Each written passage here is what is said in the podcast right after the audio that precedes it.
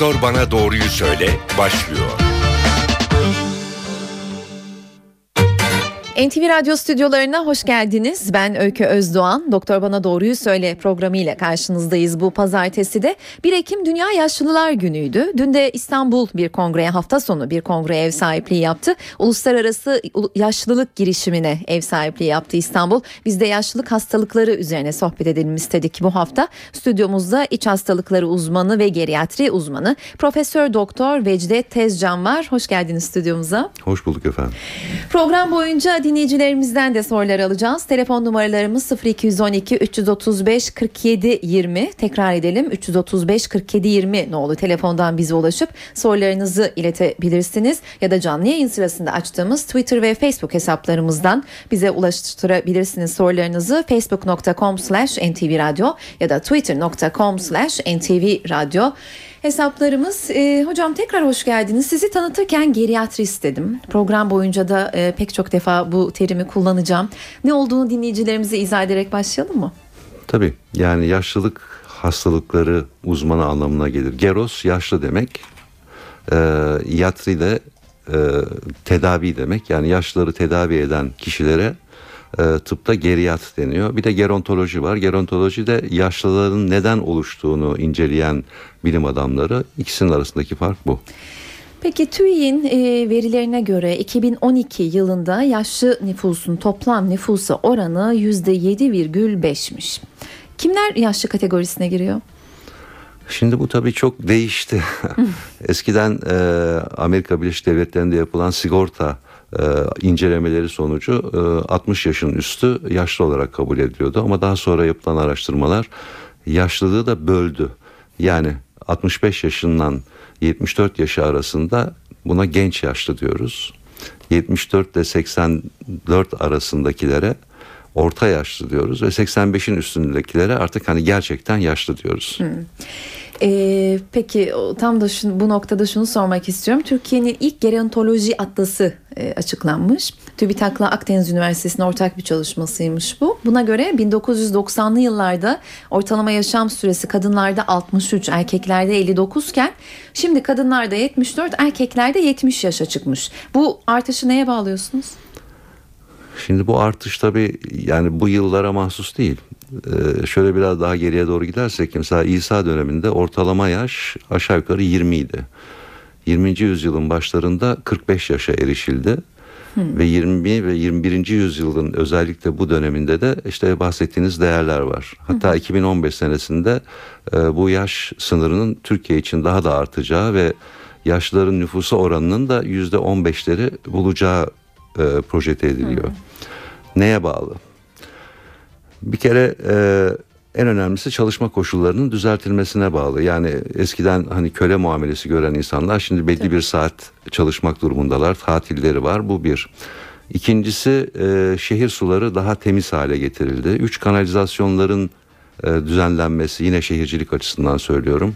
Bir takım enfeksiyonları önledi. Ondan sonra da tıptaki gelişmeler, daha doğrusu bilim dünyasındaki gelişmeler. Hı hı. Yani aşılar bulundu, antibiyotikler bulundu. Pek çok hastalığa düzeltebilecek ya da işte daha ileri gitmesini engelleyecek ilaçlar bulundu ve böyle böyle e, bu yaşlara doğru bir art yani bu yaşlarda bir artış saptandı. Hı hı. Ee, uzayan yaşam süreleri e, bir yandan da sağlıklı yaşlanmayı, e, sağlıklı yaşlanma derken aktif ve e, başarılı bir yaşlanmayı e, beraberinde getiriyor. E, yayından önce size sordum getiriyor mu, mu? deme. Evet doğrusu. İhtiyacı duydum sonra da. Doğrusu o çünkü hani demin de dediğim gibi e, bazı ilaçlardan bazı hastalıkları kontrol altına alabiliyoruz. Hı hı. Dolayısıyla daha genç yaşlarda daha erken yaşlarda yani 65'e daha gelmeden kaybedebileceğimiz insanları biz ilaçlardan daha uzun yaşatıyoruz. Dolayısıyla bu insanlar yaşlılıklarına hastalıklarından giriyorlar. Hmm. Ee, bir de tabii hani genetik olarak güçlü yaşam tarzını iyi düzenlemiş e, yaşlılar var ki işte bir de bunlar da giriyor ama hani tüm 65 yaşını geçenler en güçlünün sağlıklı kaldığı o prensipten artık yararlanmıyorlar. Bir grupta hatta önemli bir grupta hastalıklarından yaşlılık dönemine giriyorlar. E, peki bu yaşlılıklarda, e, yaşlılık döneminde yaşanabilecek e, hastalıklar, sıkıntılar vesaire bunları ertelemek ya da geciktirmek bilmiyorum tamamen yok etmek mümkün mü ama bunun için ne zaman, kaçlı yaşlarda neler yapmaya başlamak gerekiyor? Çok genel bir soru farkındayım ama. Genel bir soru ama güzel bir soru. Şöyle diyeyim yani bazı araştırmalar var ki e, insanı e, çok ciddi şekilde yaşam tarzını değiştirmeye yönlendirici. Örneğin e, Amerika Birleşik Devletleri'nde yapılan araştırmalar var. Böyle daha genç yaşlarda trafik kazası ne bileyim başka bir nedenle ölen 15-20 yaş grubu e, gençlerde gerek Kore gerek 2. Dünya Savaşı gerekse daha sonraki savaşlarda ölen askerlerde yapılan otopsiler Hı. ki bunlar aşağı yukarı 20 ile 23 yaşları arasındaki e, genç erkeklerden bahsediyorum. Bunlarda damar sertliğine ait bulgular e, tespit edildi. Yani burada şunu söylüyor damar sertliği bizim sandığımızdan çok daha önce yani 35-45'li yaşlarda değil çok daha önce başlıyor. Dolayısıyla bunların önlemini almak yani 35-40'tan sonra değil daha çocukluk yaşlarında yani ergenliğe bile geçmeden e, alınması gereken yaşam tarzı değişiklikleri var.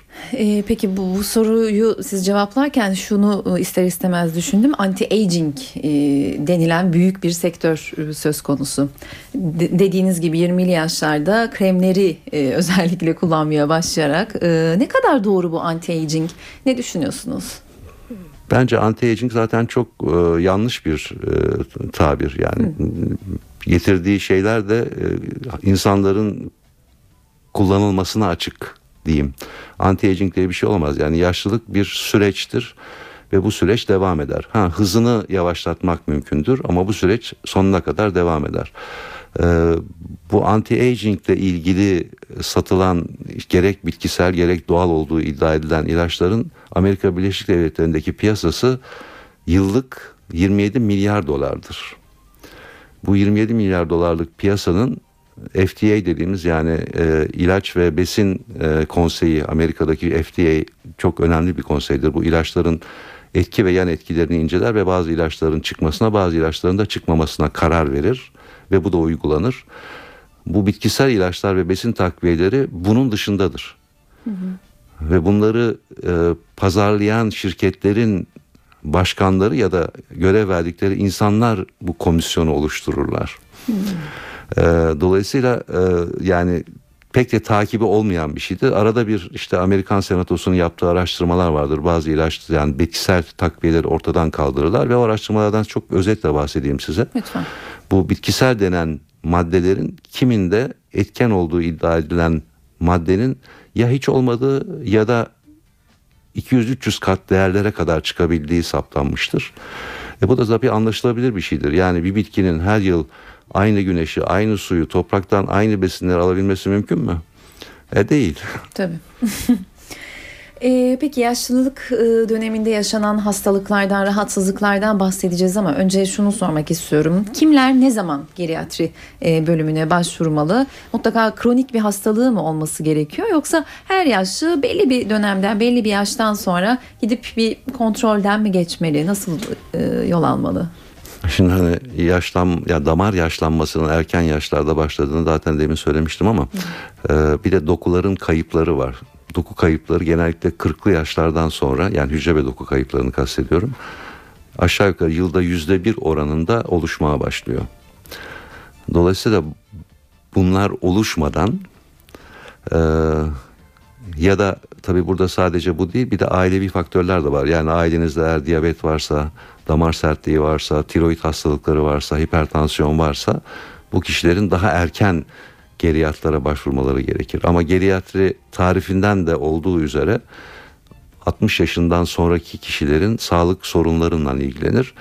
Bu illa hastalıklar olması şart değil. Ee, bazı hastalıklardan özellikle genetik gelen hastalıklardan korunma ya da mevcut hastalıkların daha iyi düzenlenmesi gibi nedenler e, toplandığında o zaman geriyatlara müracaat sanıyorum daha çok 60'lı yaşlardan sonra doğru olmalı. Ee, peki telefon numaralarımızı bir kez daha hatırlatalım. 0212 335 47 20 0212 335 47 20 ne oldu? Telefondan bize ulaşıp stüdyo konuğumuz iç hastalıkları ve geriatri uzmanı Profesör Doktor Vecdet Tezcan'a sorularınızı iletebilirsiniz. Yaşlanmayla başlayan hastalıklar e, Vecdet Bey geciktirilebiliyor mu? Yani yaşlanmayla başlayan pek bir hastalık yok doğrusu. Birçok hastalıklar yaşlan daha belirgin hale geliyorlar. Hı, peki yanlış sordum. Ee, örneğin mesela e, diyabet e, daha önceleri bir insülin direnci olarak başladığında hı hı. daha sonra diyabet olarak yaşlılıkta ortaya çıkıyor. E, damar sertliği demin de söyledim 20'li yaşlarda başlıyor ama evet. sonuçlarını e, daha ileri yaşlarda görmeye, e, görmeye başlıyoruz. Mesela hipertansiyon, tansiyon yüksekliği e, 40'lı yaşlarda %8-10 iken e, yaşlılıkta %40'lara %50'lere kadar yükselebiliyor. Yani bir takım hastalıklar öyle gidiyor. Ama bir de yaşlılığa özel birkaç tane hastalık var. E, onlar da e, en önemlisi tabii Alzheimer hastalığı. Hı hı ve bazı kanserler ama e, tabii kanserlerin de vücutta ne zaman başladığı ve ne zaman ortaya çıktığı konusunda da tam da bir fikrimiz yok doğrusu. Hı hı. Ee, peki beslenme hayatın her devresinde e, çok önemli aslında ama e, genç yaşlarda doğru beslenme yaşlılık döneminde daha rahat e, bir yaşlılık geçirmeyi sağlayabiliyor mu? Onu sorayım. Kesinlikle çok hı. o yine çok güzel bir soru. Yani her şeyin başı beslenme ve egzersiz aslında. Hı. Yani genetiğin etkisi yüzde 35-40 civarlarında geri kalan yüzde 60'ını bizim yaşam tarzımız belirliyor. Beslenme de burada en önemli faktör. Tabi beslenmeyi e, seçerken hani demin e, Türkiye'deki yaşlılık haritasından bahsettiniz. Evet. Uzun yaşayanları da herhalde orada görmüşsünüzdür. En çok Ege bölgesinde uzun evet, yaşama var. bölgelerde diyordum. Ee, Ege bölgesi de işte Akdeniz diyetiyle beslenen evet, bir bölgemizdir. Akdeniz diyeti dediğimiz zaman da daha çok tahıl, sebze, meyve, e, balık e, ve zeytinyağı çok ön planda yer alır bu beslenme türünde. Bu beslenme türünün gerek kalp damar hastalıkları gerek Alzheimer üstünde e, ciddi bir e, geciktirici hatta önleyici etkisi vardır. Ee, peki Mehmet Öz'ün yazılarında çok e, meşhurdur e, bu tip önerileri. Kan portakalı, nar, yaban mersini gibi bazı besinlerin yaşlılığı geciktirdiğini iddia ediyor. Sizin böyle genel meyve sebze e, dışında kendinize ya da uyguladığınız, dikkat ettiğiniz, özellikle almaya çalıştığınız besinler var mı? Sayın Öz çok haklı yani bahsettiği besinlerin hakikaten yaşlılığı önleme değil ama hani yavaşlatma gibi bir etkisi var. Ee, bana gelince e, daha çok e, böyle kırmızı renkli meyveler, e, salatalar ve fındık, fıstık, badem gibi şeylerin kuru diyeyim meyvelerin yemeği tercih ediyorum. Ee, az önce anti-aging'den bahsederken e, aslında atladık zannediyorum. Ben atladım e, zannediyorum. Piyasada bitkisel gıda takviyeleri de var. Pek çok kişi de kullanıyor. Kim zaman e, biz de kullanıyoruz. Bunlar için ne diyeceksiniz? Şimdi bunlar için sadece şunu söyleyebilirim. E, size ne kadar yaradığını bilmem ama satanlara kesin yaradığını söyleyebilirim. E, bugüne kadar yapılan araştırmalar birkaç tanesi hariç tümünün aslında hiçbir işe yaramadığını göstermiştir. Hatta bazıları e, gerek karaciğere gerek böbreğe de zarar verebilmektedir. Bir hekime danışmadan bu tür takviyelerin alınmamasını hatta hiç alınmamasını öneririm. Çok önemli bu söylediğiniz. Bir yandan da e, yaşlılarda yetersiz beslenme sorunları oluşabiliyor. E, ha, yetersiz beslenmede Hı. bağışıklık sistemini Hı. zayıflatıyor. Neden oluyor böyle bir sorun? Şimdi birkaç nedeni var tabii ki. Ee, yani bir tanesi e, bu diş yapısının e, ve çene yapısının yaşlan değişmesi, hı hı. E, eksik dişler yani çiğneme sıkıntıları, bir kısmı nörolojik hastalıklara bağlı yani geçirmiş felçler, yutma sıkıntıları vesaire gibi şeyler. Bir kısmı e, tabii yalnızlık. Hı. E, Nasıl? Eğer şey nasıl oluyor o? o şöyle oluyor. Ee, büyük şehirlerde tabii daha çok görülüyor. Yani artık nükleer aileye geçildi. Yani işte anne baba ve çocuklar. Ee, daha evvel e, büyük ailenin yaşadığı evler vardı. İşte bütün yaşlılar, torunlar da hepsi evet, birlikte yaşarlardı. Evler. Şimdi değerini anlıyoruz. Özlemle anlıyoruz. Evet. Bereket Türkiye'nin daha pek çok yerinde hala böyle yaşanıyor ama evet. büyük şehirleri söylüyorum. Bir de tabii kadın erkek farkı var yaşam süresinde. Yani kadınlar 5 ila 7 yıl erkeklerden daha uzun yaşıyorlar. Ve dolayısıyla da e, yalnız olabiliyorlar hmm. belli bir yaş döneminde. O yalnızlık da yani tek başına yenen yemeğin de pek o kadar keyfi olmadığı için bir beslenme sıkıntısı oluyor. Tabii bir de ekonomik sıkıntılar da buna yol açabiliyor. Yani emekli insanların gelirleriyle çalışan insanların gelirleri çok farklı. Ve dolayısıyla e, emekli insanların tükettikleri daha çok karbonhidrat ve yağ ağırlıklı beslenme oluyor. E, bu da zaten e, beslenme bozukluklarına, bağışıklık bozukluğuna ve dolayısıyla gelecek hastalıklara yol açıyor. E, New York Times'da bir araştırmaya denk geldim programı hazırlanırken 65 yaş üstünde kilolu kişilerin daha uzun yaşadığından bahsediyordu bu araştırma. Bu enteresan böyle mi gerçekten? Evet çok ilginç bir araştırmadır bu. Tabii yani New York Times'da yayınlanmadan çok önce tıbbi dergilerde yayınlandı ve hala da tartışılan bir konudur. Buna şişmanlık paradoksu, obezite paradoksu diyoruz. Ee, gerçekten e, yaşlılığa zayıf girmek ölüm riskini arttırıyor. Buna karşılık hafif kilolu girmek e, yaşam süresini uzattığı gibi hastalıklara olan direnci de arttırıyor. Hatta bu iki grup, iki farklı grupta kanser olduğunu varsayalım. Allah hepimizi korusun. Ee, zayıf olanların e, daha hızlı öldükleri saptanmış. E bu, bu noktada Can Boğaz'dan geliyormuş gerçekten. Ee, Can Boğaz'dan geliyor da gidiyordu ama. nerede gelip nerede gitti? Buna karşılık yani böyle 30-60 yaşları arasında kilolu olmakta hipertansiyon, obezite ve diyabeti e, ve damar sertliğini çağıran bir şey oluşum. Doğru bir beslenmeyle oluşan sağlıklı bir kilodan bahsediyoruz. Evet sağlıklı bir kilodan bahsediyoruz. E, Türkiye'de yaşlılar en çok hangi hastalıklarla karşılaşıyor hocam? Tabi dünyada da olduğu gibi Türkiye'de en sık rastlanan hastalık kalp damar sistemi hastalıkları. Yani koroner kalp hastalığı, e, beyin damarı bozuklukları, e, periferik damar yani bacak damarları bozuklukları en sık gördüğümüz hastalıklar.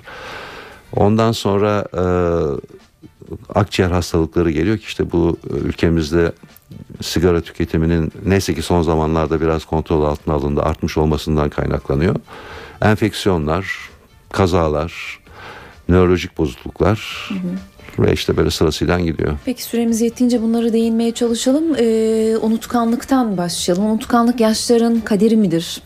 Şimdi soracağım. unutkanlık tabi hatırlama e, bir takım şeyleri gerektirir. Beyin fonksiyonlarını gerektirir. Önce dikkat gerekir. İşte dikkatten sonra algılama başlar. Algıladıktan sonra beyindeki e, şeylere, messenger'lara bu bilgi gider ve onlar depolanır. Bu depodan da zaman zaman dışarı çıkarak hatırlama olayı olur. Yaşlanmada bu proseste bir yavaşlama oluyor. Ama bu yavaşlama bir bunama kesinlikle değil. Bu fizyolojik bir şey. Yani günlük yaşam aktiviteleri aynı şekilde devam ediyor. Para üstünü alıyorlar, para üstünü veriyorlar. Yani yaşamları eskisi gibi sürüyor ancak hatırlamada ufak tefek gecikmeleri oluyor diyeyim. Ama e, diğer demanslar yani Alzheimer demansı gibi, vasküler demans gibi onlar tabii hastalık. E, peki zihinsel fonksiyonlar nasıl korunur?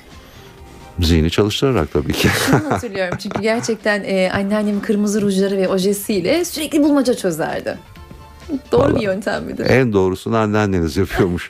yani yalnız bulmaca çözmesi değil, kendine verdiği değeri de sürdürmesi. Yani rujunu sürerek, şık giyinerek e, kendine saygısını da göstermesi açısından bence çok doğru yapıyormuş. Ee, Türkiye'de diğer hastalıklardan da bahsedeceğim ama Türkiye'de yaşlılar için ne yapılıyor? Dünyada neler yapılıyor? Türkiye e, bu fonksiyonların, bu aktivitelerin daha doğrusu neresinde? Valla son 10 yıldır e, ciddi bir e, ilerleme doğrusu e, gözlemliyorum. Yani yaşlılara yönelik e, ciddi ilerlemeler var. E, ev ziyaretleri yapılmaya başlandı belediyeler tarafından. Yaşlıya bakan evinde bakan ailelere para yardımları yapılıyor. Ee, özellikle bu sağlık sistemindeki mahalle hekimliği yani aile hekimliği çok iyi bir e, müessese oldu. Hı hı. Ee, ve yaşlılar kolaylıkla bu yerlere başvurabiliyorlar. Tabii bir de eskiden bunların ciddi bir para ödemeleri gerekiyordu. Şimdi yeni e, bu SGK'nın da katkısıyla çok cüzi bir parayla hem muayenelerini olabiliyorlar hem ilaçları veriliyor. Eksikler var tabii. E, eksik şöyle mesela size kuzey ülkelerinden birkaç örnek vereyim. Oralarda da bu aile hekimliği, mahalle doktorluğu vardır. Hı hı. Yaşlılar için geriatri poliklinikleri vardır. Yaşlılar oraya giderler. Hı hı. Ve eğer bu geriatri polikliniğinde hasta ise yaşlılar için hastaneler vardır. Yaşlılar oraya giderler uzun kalmaları gerekiyorsa uzun kalış hastaneleri vardır. Oraya giderler ya da huzur evlerine yönlendirilirler. Ülkemizdeki bu şey e, basamakların birkaç tanesi eksik. E, onu soracağım. Bunlar yok mu Türkiye'de? Şimdi şöyle e, yani geriatri poliklinikleri sadece 4-5 üniversitemizde mevcut. Ee, yaşlılar için e, poliklinik tabii ancak bu kadar kısıtlı kalabiliyor. Yaşlılara özel hastaneler maalesef yok. Uzun kalış hastaneleri yok. Huzur evleri de var. Ee, belediyelerin açtığı ya da özel huzur evleri. Ancak bunlardaki yakın kontrolün çok da iyi e, yönetilmediği düşünüyorum. Peki bununla ilgili e, birkaç sorum daha olacak ama hatta e, bir başka uzmanımız var. E, bu noktada kendisiyle de kısa bir sohbet edelim istedik. Telefon attığımızda TÜRYAK Türkiye Yaşlılık Konseyi Derneği Yönetim Kurulu üyesi doçent doktor İlhan Dünger var. İlhan Hanım yayınımıza hoş geldiniz. Hoş bulduk efendim. İlhan Dülger, Türkiye Yaşlılık Konseyi Derneği. Evet, e, şunu soracağım size. E, yeni bir e, kongre vardı. Pazar günü sona erdi. Uluslararası İstanbul Yaşlılık girişimindeydiniz siz de. Kongreden bize evet. aktarabileceğiniz son gelişmeler, son araştırmalar var mı sıcağı sıcağına? Önce onu sorayım. E, şimdi bu kongre bir uluslararası kongre. Buraya e, 49 ülke e, katıldı dünyadan sivil toplum kuruluşları, uluslararası bütün kuruluşlar, Birleşmiş Milletler dahil olmak üzere Dünya Bankası, Dünya Sağlık Teşkilatı ve diğerleri Türkiye'den e, sivil toplum kuruluşları, hı hı. Sağlık Bakanlığımız, e, Aile ve Sosyal Politikalar Bakanımız ve Bakanlığımız, e, Kalkınma Bakan, Bakanlığı Müsteşarı hepsi katıldılar. Üniversitelerden çok katılım vardı. E, çok e, büyük bir kongre oldu ve çok çeşitli konular tartışıldı yaşlılık konusunda. E, dünya biliyorsunuz dünyada bir yaşlanma eğilimi var. Niçin oluyor bu? Çünkü Türkiye dünyada ve Türkiye'de tıp çok gelişti. Beslenme çok gelişti. Ondan sonra bakım, insanların kendilerine bakımları vesaire çok gelişti. Bunların e, sonucunda olarak insanlar uzun yaşıyorlar. Şu anda hayatta olan yaşlıların, yaşlı insanların 85'ine kadar, orta yaşlı insanların 95 yaşlarına kadar yaşama şeyleri var, ümitleri var. Hı hı. Ayrıca yeni doğmakta olan bebeklerin, bugün doğan bebeklerin 120 yıl yaşama oh. imkanları var teknolojik olarak. İyi bir şey mi bu tabii? Bu Bundan dolayı artık yaşlılığı e, bir hani güçsüzlük dönemi değil, daha ziyade aktif yaşlanma, faal olarak yaşayabilme dönemi olarak algılayıp hı hı. ona göre planlamamız ve kendimizi ona göre geliştirmemiz gerekiyor. Bu önce düşüncelerimiz de olacak tabii. Ondan sonra eğitimimizde, sonra da çalışma hayatımızda. E, peki aktif ve e, sağlıklı daha dinamik bir yaşlılık hele ki 120 yaşına kadar yaşanılacaksa çok daha farklı mutlaka e, teknolojiler ya da e, sistemler e, gelişecektir. Türkiye'de e, biraz önce hocama da onu sordum. E, stüdyomuzda Profesör Doktor Vejde Tezcan var. E, daha öncesinde programı dinleme fırsatınız oldu mu bilmiyorum ama Türkiye'de neler yapılıyor bunun için?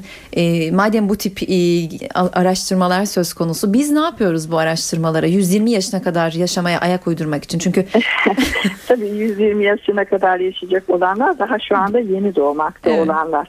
Diğerleri 85 ve 95 yaşlarına kadar yaşayacak şekilde. Fakat burada yapılmakta olanlar sadece tıp ve sağlık alanında değil.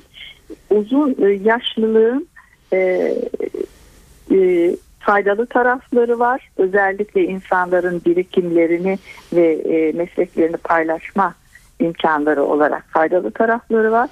Bir de yaşlılığın e, işte e, hastalanma, giderek e, daha engelli olma falan tarafları var. Bu engelli olma ve hastalıkları geciktirme yönünde önemli çalışmalar var. Türkiye'de geriatri oldukça ileri bir aşamada. Doktor sayısını arttırmaya uğraşıyoruz. Dünyada bazı yeni modeller çıkıyor ama hiçbir ülkede mesela bir uzun kalış hastaneleri e, olayını e, tamamen düzene sokmak mümkün olmamış. uzun kalış bakım evleri var. Uzun kalış bakım evleri sağlıklı olup veya hafif hastalığı olup da uzun süre oralarda kalmak kalması gerekenler. Uzun kalış hastaneleri çok hasta olup da uzun yatması gerekenler. Mesela e, tam felç falan olanlar gibi diyelim. Bir de huzur evleri var. Ama esas olarak bunların geliştirilmesi lazım. Fakat bunlar e, nüfusun büyük bir kısmını meydana getirmeyecek. Esas olarak yaşlı nüfusun büyük bir kısmı evlerinde yaşlanan insanlar olacak ve bunların büyük bir kısmı da diyelim yüzde 75'i kadar büyük bir oranı da e, faal olabilecek. E, gönüllü olarak çalışabiliyor olacak, kendi işinde çalışıyor olabilecek, e, gençlere yönelik hizmetlerde e, ve e, topluma yönelik hizmetlerde gönüllü çalışıyor olabilecek, eğitim hizmetlerinde ve gönüllü hizmetlerde çalışıyor olabilecek. E, bu kimselere yönelik olarak e, pek çok e, faaliyet var. Hı hı. Özellikle Peki eğitim hizmetlerinde. Evet. Bunlar sağlıklı yaşama becerileri diyoruz. Sağlıklı yaşama ve Evet. hayatını uzun süreler sağlıklı devam ettirme beceriler. Bunlar becerileri. bunlar ileride Ee, e, hayat boyu olacak. öğrenme e, yöntemi, hayat boyu öğrenme yöntemi. Evet İlhan Devamlı. Hanım. e, bunlar ileride olacaklardan bahsediyoruz. Şu anda Türkiye'de Ama hangi bunlar şu anda kuruluşlar? planlanıyor ve pek çok istiyorsanız Tamam. mesela buna katılmak istiyorsanız bunları bulabilirsiniz.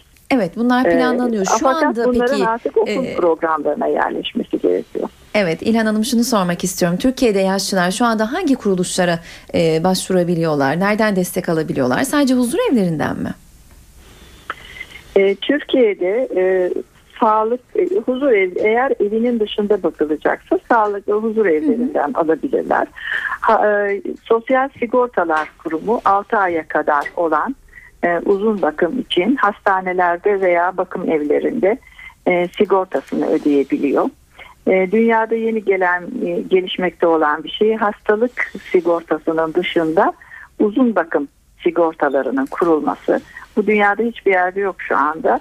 Türkiye'de de ilk defa kurulacak. Önümüzdeki 2-3 yıl içerisinde bunun da kurulması mümkün. Buna ödeyeceklerimiz primlerle e, hükümet de katılacak. E, bu şekilde bir e, uzun bakım imkanı getiriliyor. Peki. Onun dışında şu anda e, Aile ve Sosyal Politikalar Bakanlığı evde bakım yapmak veya yaptırmak isteyen 400 bin kişiye ayda 700 lira kadar bir para ödüyor. E, bununla kendiniz bakabilirsiniz veya dışarıdan birisini tutup, tutup E, baktırabilirsiniz. kesiyorum özür dilerim ama şu, bunu tekrar altını çizelim. Evde e, yaşlıya bakan aile fertlerinden yaşlı olanlara bakanlara ayda 700 lira SGK ödeme mi yapıyor? E, sağ, e, Aile ve Sosyal Politikalar Bakanlığı yapıyor. Tamam. SSK'nın yapabilmesi için 6 aya kadar yapıyor SSK. SSK'nın yapabilmesi için yeni bir kanun çıkması gerekiyor. Ee, e, bakım sigortası diye. O sigorta vasıtasıyla olacak. Fakat o devrede olmadığı için şu anda 400 bin kişiye Aile ve Sosyal Politikalar Bakanlığı ve gelecek sene mesela bu 600 bin kişiye kadar Evet. genişletilebilecek. Peki son Yani olarak e, e, eğer evde hastalanmış e, veya uzun süreli hastalığınızı evde geçirmek istiyorsanız bunun için imkanlar var. Yaşlı ve bakıma muhtaçsanız bunun için Aile ve Sosyal Politikalar Bakanlığı'nın e, imkanları var. Sağlık Bakanlığı'yla da işbirliği yaparak bu evlere e, hastası ve yaşlısı olan evlere e, eve gidecek doktor yardımı yapılabiliyor. Aynı zamanda e, sosyal hizmetler uzmanı yani bu kimselere destek verecek, psikolojik destek, hukuksal destek verebilecek insanlar ve uzmanlar gönderilebiliyor. Peki İlhan Hanım şunu sormak Var. istiyorum. E, yaşlı kişinin e, sosyal güven, güvencesi varsa yani kendi bir maaşı, emekli maaşı e, söz konusuysa da bu para ödeniyor mu? Y- eğer yaşlının e, şey değilse m, varsa sigortası e, bu tabii ödenmiyor. Yaşlının sigortası yoksa ödeniyor. Ha. Fakat bir de 65 yaş aylığı diye bir aylık var. Bu 200 liralar civarında zannediyorum. Bunun üzeri ödeniyor. 700 liraya kadar olan kısmı ödeniyor. Peki çok teşekkür ediyoruz yayınımıza katıldığınız için, e, sorularımızı yanıtladığınız için. Yani bir konuyu daha söylemek istiyorum. Buyur. Ee, 19 2010 yılında Türkiye e, anayasasında değişiklik yaptı ve yaşlılara pozitif ayrımcılık fikrini getirdi. Bu dünyada bir ilk. E, kongrede de zaten bunun için Türkiye çok alkışlandı, alkış aldı. Bizi, bize örnek oluyorsunuz biz de bunu yapalım dedi. Bunun anlamı şu, yaşlılara yönelik olarak çıkarılacak olan koruyucu te- tedbirler, ileriye yönelik olarak e, eğitim e, te- tedbirleri ve bugüne yönelik olarak ailede bakım, evde bakım ve e, çalışmak isteyenlere çalışma imkanları son, sunma konularının hepsi güvenceye alınmış oldu. Bu kanunlar şimdi anayasanın bu maddesine göre çıkıyor. Bu dünyada bir ilk ve Türkiye örnek oldu. Bunu da iftiharla belirtmek istiyorum. Çok teşekkür ediyoruz. Bunu da buradan iletmiş olalım. Ee, çok teşekkürler. Doçent Doktor İlhan Dünger telefon hattımızdaydı. TÜRYAK Türkiye Yaşlılık Konseyi Derneği Yönetim Kurulu üyesi. Ee, kısa bir araya gideceğiz ama öncesinde telefon numaralarımızı hatırlatalım. 0212 335 47 20 0212 335 47 20 nolu telefondan bize ulaşıp yaşlılık hastalıkları ile ilgili sorularınızı, sorunlarınızı stüdyodaki konuğumuz iç hastalıkları ve geriatri uzmanı Profesör Doktor Vecdet Tezcan'a iletebilirsiniz. Aranın ardından yeniden karşınızda olacağız.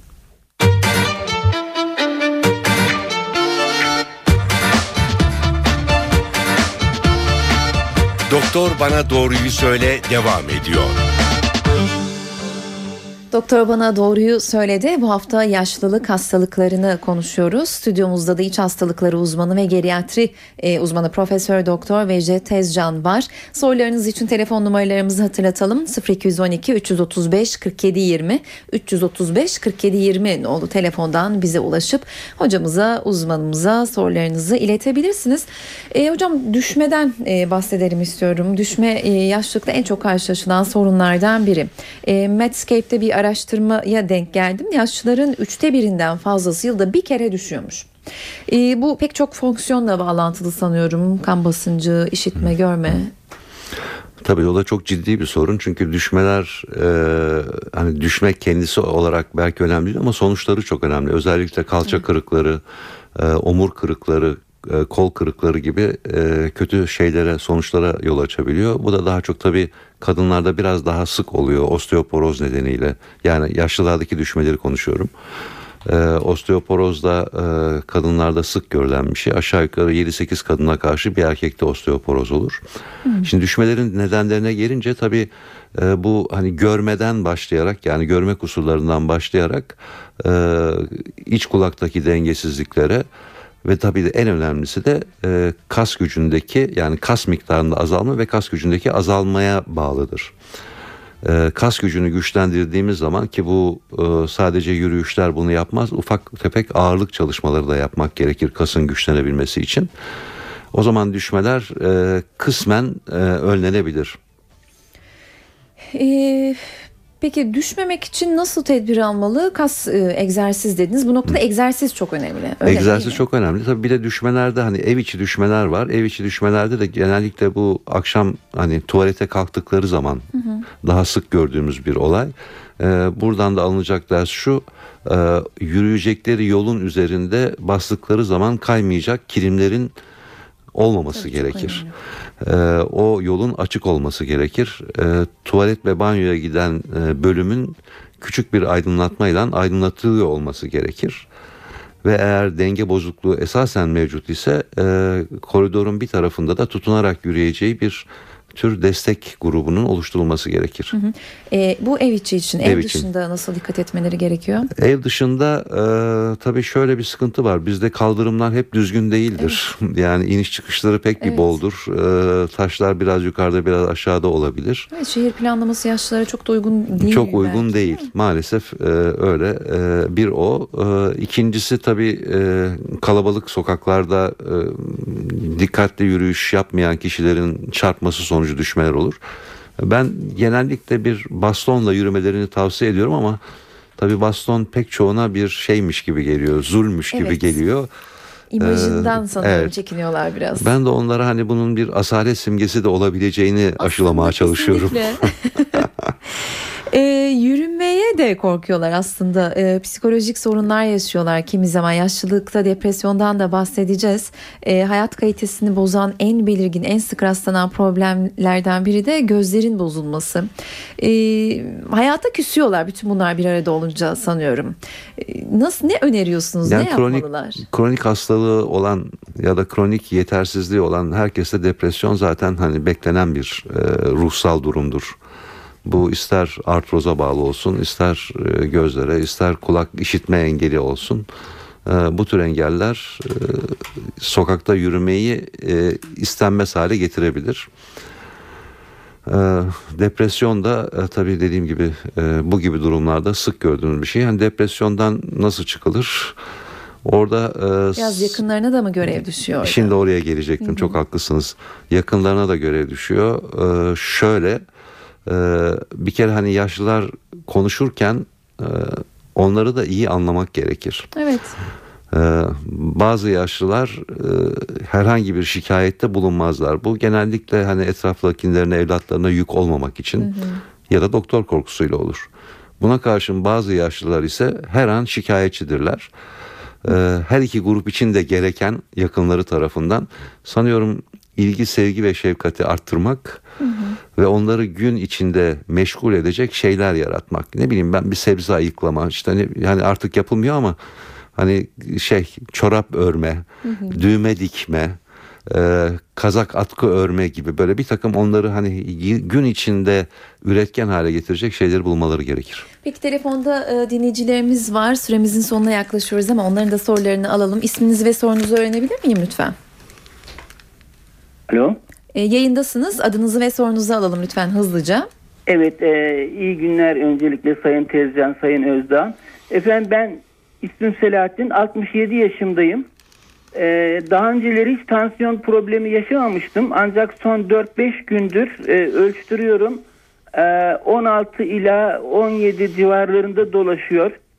E, bunu doktora gitmeden, ilaç kullanmadan... E, gıdalarıma dikkat ederek aldığım gıdalara dikkat ederek kontrol altına alabilir miyim? Ee, bunun için hangi ürünlere dikkat etmem gerekir? Ee, Sayın e, Tezcan'ın tavsiyelerini rica edecektim. Efendim geçmiş olsun. Ee, bu bahsettiğiniz bugüne kadar tansiyon yok da bu son 2-3 gündür var ise bunun birkaç nedeni olabilir. Bunlardan bir tanesi e, kafanızı çok ciddi şekilde meşgul eden bir sorun olabilir. Bir tanesi uykusuzluk olabilir. Son zamanlarda gribe karşı bir ilaç aldıysanız ki onların içinde damar büzen faktörler vardır. O olabilir. Ağrı kesicilerin bazıları vücutta tuz ve su tuttukları için tansiyonu yükseltirler. Ee, bir de tabii eğer burun damlası gibi bir şey kullanıyorsanız onlar da damar büzücü olduğu için tansiyonu yükseltirler. Benim size tavsiyem birkaç gün tuzunuzu ciddi şekilde azaltınız. Eğer bir stresiniz varsa onu gidermek için şöyle uzun yürüyüşlere gidiniz. Ee, ve e, uykunuzu düzgün almaya gayret ediniz. Şu an için bir doktora gitmenizi gerektirecek bir şey yok. Ancak bu devam eder ise o zaman bir doktora görünmenizde yarar var. Tekrar geçmiş olsun derim. Çok teşekkür Sayın Tezcan. Teşekkür İyi günler. ediyoruz. Bir dinleyicimiz daha hatta onun da sorusunu alalım. Buyurun adınızı öğrenelim. Birgül Kural adım. Sizi dinliyoruz. Sorunuzu alabilir miyiz Birgül Hanım? Sorum şu e, benim eşim 80 yaşında Parkinson hastası yürüyemiyor adım atamıyor. Onun için maaş bağlanmasını istiyorum. Evi var yalnız üzerine bağlanabilir mi acaba? Sanıyorum bu soruyu hocamıza e, sormak çok da doğru olmaz. Ee, bilmiyorum Çalışma Bakanlığı. Yok hayır bu konuda bir bilgim yok doğrusunu isterseniz. Peki teşekkürler yine de yayınımıza katıldığınız için. Bir dinleyicimiz daha var. Hatta buyurun isminizi ve sorunuzu hızlıca alalım. Alo. Buyurun adınızı ve sorunuzu öğrenelim. Alo. Yayındasınız. Merhaba ben Benel. Ben Benel. e, Aynı bal. E, Benim annem 3 yıl önce demans hastası oldu. Yüksek tansiyondan dolayı e, boynunda pıhtı attı. Emboli geçirdi. Felç geçirdi. Onları yendik fakat beyinde bir hasar oluştu. Alzheimer diye tanı kondu. Yani ben demans diyorum. Şu an Alzheimer belirtileri yok. Fakat ilaçlarını kullanıyor. Ondan sonra Demax, Lustral, Plavix, kan sulandırıcılar e, kullanıyoruz. Benim sorum yani e, zaman zaman çok büyük gelişmeler görüldü annemde. E, Geri geldi e, beyni. Ondan sonra bazı şeyleri hatırlamaya başladı. Yani bu devam eder mi? Bu süreç ne kadar sürer? Ee, onu öğrenmek istiyorum. Bu ilaçları sürekli kullanacak mıyız? Peki. Hastanelerde yapılan bu yaşlılara e, belli bir yaştan sonra e, bakım e, şey yapılıyor işte öncelik tanılıyor. Bunlar çok güzel uygulamalar ama geriatri bölümlerimiz yok. Bodrum'dan arıyorum ben. Çok eksikler var hastanemizde. Ee, Yani Şimdi anlattığınız kadarıyla anlattığınız kadarıyla e, annenizde Alzheimer tanısının doğru bir tanı olmadığını düşünüyorum. Daha çok annenizde damar bozukluğuna bağlı demans söz konusu. Bu da Alzheimer'dan farklıdır. Bu daha yavaş seyreden ve basamaklar gösteren yani iniş çıkışlar gösteren bir durumdur. Çok Alzheimer ilaçlarının buradaki etkisi e, tartışılmaktadır. Ama e, kan sulandırıcılar, kolesterol düşürücü ilaçlar e, sanıyorum doğru seçilmiş ilaçlardır. Evet ne yazık ki Bodrum'da bir geriyatri ünitesi yok. Benim temennim Türkiye'nin pek çok yerinde bu geriyatri ünitelerinin açılması ve insanlara hizmet vermesidir. İyi günler dilerim. Teşekkürler yayınımıza katıldığınız için. E, hocam Twitter'dan gelen sorular var. Onları ileteyim ben size. E, yaşlılarda uyku problemi de oluyor. Az uyuyan yaşlılara, uykusuzluktan şikayet edenlere uyku ilacı verilebilir mi diyor bir dinleyicimiz. Uyku ilaçlarının verilmesi ancak çok kısa sürelerde e, doğrudur. Yani ritim oluşturana kadar doğrudur. Onun dışında uyku ilacı verilmesi doğru bir uygulama değildir sürekli verilmesi. Bir soru daha var yine Twitter'dan. Ee, biraz değindik buna gerçi ama yaşlılık süresinde hücre ve doku gelişimi için bitkisel beslenme ne kadar doğrudur diyor dinleyicimiz. Öyle bir beslenme yoktur. Sağlıklı beslenme vardır. Yani 3 öğünde 5 porsiyon sebze salata meyve karışımının yenmesi vardır. Ee, daha fazla sanıyorum e, dinleyicilerimizden soru alamayacağız. Süremizin sonuna geldik ama e, ben son olarak birkaç e, soru iletmek istiyorum size. E, depresyondan bahsettik az önce. Sonrasında e, birkaç telefon geldi. Konu bölündü. Aslında çok önemli yaşlılıkta depresyon ve ruh hali. E, hatta her 5 yaşlıdan birinin depresyonda olduğunu e, söyleyen araştırmalar var. E, depresyonla yakınları destek olacaklar dedik ama e, nasıl başa çıkmalı? Depresyonla başa çıkmak için tabii e, günü iyi doldurmak gerekir. Depresyon gerçekten yaşlıda çok önemli bir durumdur. Çünkü yapılan araştırmalar e, yaşlılarda intihar oranlarının özellikle erkeklerde çok olduğunu ve tüm intiharların %65'inin de yaşlı grubu tarafından maalesef e, uygulandığını göstermektedir. Dolayısıyla depresyon çok ciddiye alınması gereken bir e, yaşlılık hastalığıdır diyeyim. Ya, yaşlı hastalığı değildir ama yaşlılık da önemli bir hastalıktır. Evet. Ee, görme ve işitme kaybına da değinmeden kapatmayalım programı. Özellikle sarı nokta e, ilerleyen yaşlarda meydana gelen ve sanıyorum tamamen tedavisi olmayan bir rahatsızlık öyle mi? Ee, sarı nokta hastalığı evet yani yaşa bağlı dejeneratif değişikliklerin olduğu bir hastalıktır. İki tipi vardır kuru ve yaş tipi. Kuru tipi daha çok böyle vitaminler, omega 3 ve lüteinden zengin e, ilaçlardan düzeltilmeye çalışılır ama düzelmez ama geciktirilir. Yaş grubu ise e, buna özel iğneler vardır ve e, kısmen yararlanılmaktadır. Ee, hocam bir gün hepimiz yaşlanacağız. Ee, sözün özü bu aslında. Hepimizi bekleyen bir süreç. Allah uzun ömür verirse. Cümlemize inşallah. Tabii. Ee, bütün program boyunca konuşmaya çalıştık yöntemlerden, tedavilerden, tedbirlerden Ee, ama e, yaşlılara, yaşlı yakınlarına, yaşlanacak olan herkese son olarak ne söylemek istersiniz? Valla e, yaşamın uzun olması değil de o yaşamın dolu olmasına bence gayret ederim. Bir de e, şöyle çok sevdiğim bir şey vardır. Hani yıldızlar geceleri parlar. Peki çok teşekkür ediyoruz yayınımıza katıldığınız için. İyi günler dilerim. İç hastalıkları ve geriatri uzmanı Profesör Doktor Vecdet Tezcan'dı bugünkü stüdyo konuğumuz. Kendisiyle yaşlılık hastalıkları üzerine sohbet ettik. Önümüzdeki hafta bir başka konu ve konukla karşınızda olacağız. Ben Öykü Özdoğan. Şimdilik hoşçakalın.